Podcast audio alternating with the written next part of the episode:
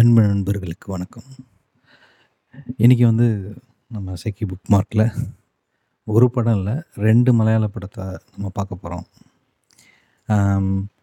பொதுவாக இப்போ வந்து பொன்னியின் செல்வன், அதுக்கப்புறம் நிறையா நாவல்லேருந்து ஒரு பெரிய கதைகளை எடுத்து கையாளுறதுங்கிறது ஒரு படம். அது இல்லாமல் பெரிய பட்ஜெட் மூவி. ஆனால் கதைகளும் பயங்கரமாக இருக்கும். அந்த மாதிரி இருக்கிற படங்களும் ஒரு ரகம். இப்படி இருக்கும் பொழுது, மலையாளம் இண்டஸ்ட்ரியில் சடனாக பார்த்தீங்கன்னா, ஒரு சின்ன ஒரு பிளாட் எடுத்து, அதை வச்சு ஒரு கதையாக டெவலப் பண்ணி ஒரு படம் எடுத்திருப்பாங்க. அந்த படங்கள் வந்து எந்த ஒரு எதிர்பார்ப்பும் இல்லாமல் பார்க்கும்போது, ரொம்ப இயல்பாகவும் இருக்கும், நல்லாவும் இருக்கும்.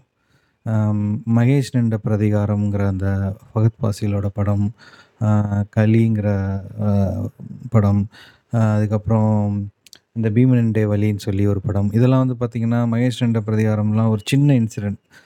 சண்டையை பிரித்து விட போகும்போது வர ஒரு சின்ன அவமானத்தினால, அதுக்கு ஒரு ரிவெஞ்ச் மாதிரி இருக்கிற படம். அம் அ பீமன் வந்து பார்த்திங்கன்னா வீட்டுக்கு போகிற வழியில் ஒரு சின்ன பாதை தகராறு. ஒரு வழி. போகிற வழி பிரச்சனை. அந்த இதை வச்சுருக்கு இது மாதிரி நிறைய படங்கள் முக்கியமாக மலையாள இண்டஸ்ட்ரியில் வந்துக்கிட்டு இருக்கு. அது மாதிரி வந்த படங்கள் தான் இன்றைக்கி நம்ம ரெண்டு படம் பார்க்க போகிறோம் ஃபர்ஸ்ட்டு வந்து நெட்ஃப்ளிக்ஸில் ரிலீஸ் ஆகிருக்கிற அயல்வாசின்னு சொல்லிட்டு டைரக்டர் இர்ஷாத் பாரை பராய் இர்ஷாத் பராய் அப்படிங்கிறவர் வந்து டைரக்ட் பண்ணியிருக்காரு. எனக்கு தெரிஞ்சு அவருக்கு இது முதல் படம்னு நினைக்கிறேன் படத்தோட பேர் வந்து அயல்வாசி. ஆக்டர் வந்து சோபின் அவரும், பினுவும் ஆக்ட் பண்ணியிருப்பாங்க. இந்த படத்தோட ஹைலைட் என்னன்னா, இதுலேயும் பார்த்தீங்கன்னா, பெரிய கதைகள்லாம் கிடையாது. ஒரு சின்ன வண்டி ஸ்க்ராட்ச் ஆயிடுச்சு வண்டி ஸ்க்ராட்ச் பண்ணது யார் அதனால வர பிரச்சனை. அதுக்கப்புறம் என்னாச்சு? இப்படிங்கிற மாதிரி எடுத்துகிட்டு போயிருப்பாங்க. ஒரு சின்ன பிளாட்டை அந்த அளவு டெவலப் பண்ணியிருப்பாங்க.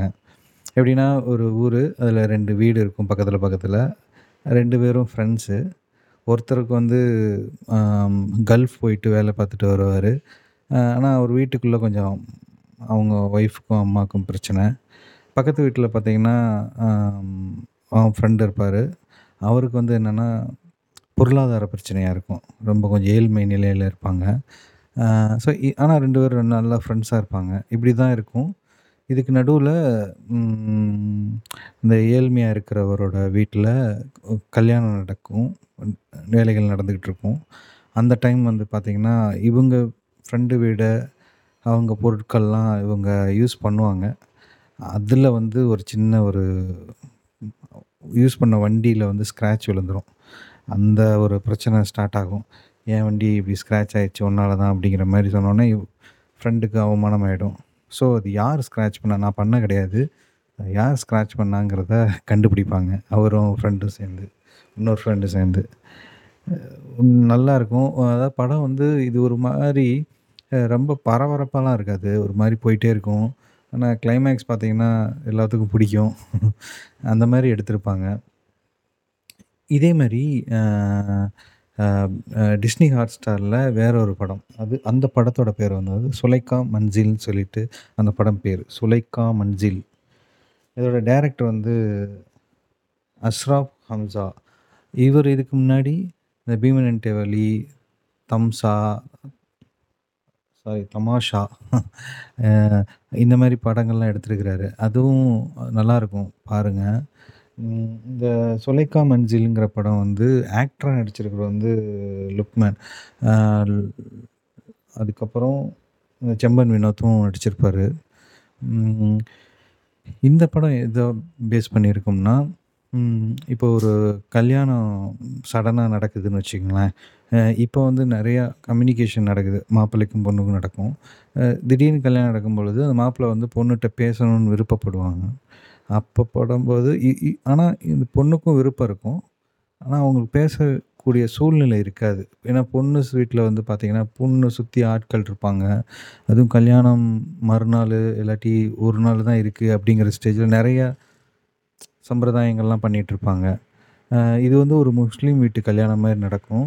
நிறையா சம்பிரதாயங்கள்லாம் அழகாக காமிச்சிருப்பாங்க அவங்க இன் அவங்க தொழுகைக்கு போகிறது அந்த அந்த ப்ரேயர் முடி முடிக்கிறப்ப வர கால் இந்த மாதிரி இப்படி போயிட்டே இருக்கும். ஆனால் அந்த மாப்பிள்ளையாக இருக்கிறவருக்கும் அவர் சைடோட ஆங்கிளில் பார்த்தாலும் நியாயம் இருக்கும். பொண்ணோட சைடு இதில் இதுலேருந்து பார்த்தாலும் நியாயமாக இருக்கும். அந்த மாதிரி அந்த படத்தை அழகாக எடுத்துகிட்டு போயிருப்பாங்க. இ இவரும் நிறையா தடவை கால் பண்ணுவார். அந்த பக்கம் இருந்து பெரிய ரெஸ்பான்ஸ் வராது. இந்த படத்தில் அழகா ஒரு சென்சிட்டிவான ஒரு விஷயத்த ஹேண்டில் பண்ணியிருப்பாங்க. என்னென்னா ஒரு அவசரத்தில் எந்த ஒரு வார்த்தையும் விடக்கூடாதுங்கிற ஒன்று ரெண்டாவது வந்து ரொம்ப எல்லாமே அவசரப்படக்கூடாது.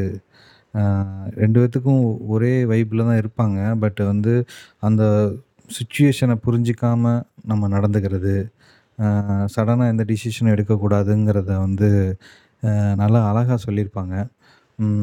ஒ- நமக்கு இருக்கிற அதே மனநிலை ஆப்போசிட் இருக்கிறவங்களுக்கும் இருக்குமாங்கிறதையும் சொல்ல முடியாது. அவங்களுக்குன்னு வேற ஒரு ஐடியாலஜி இருக்கும் வேற ஒரு மனம் இருக்கும் மனநிலை இருக்கும். ஸோ அதெல்லாம் புரிஞ்சுக்கிட்டு ஒரு அண்டர்ஸ்டாண்டிங்கில் இருக்கணுங்கிற மாதிரி இந்த படம் அழகாக கொண்டு போயிருப்பாங்க. இதுவும் அதே தான். ஒரு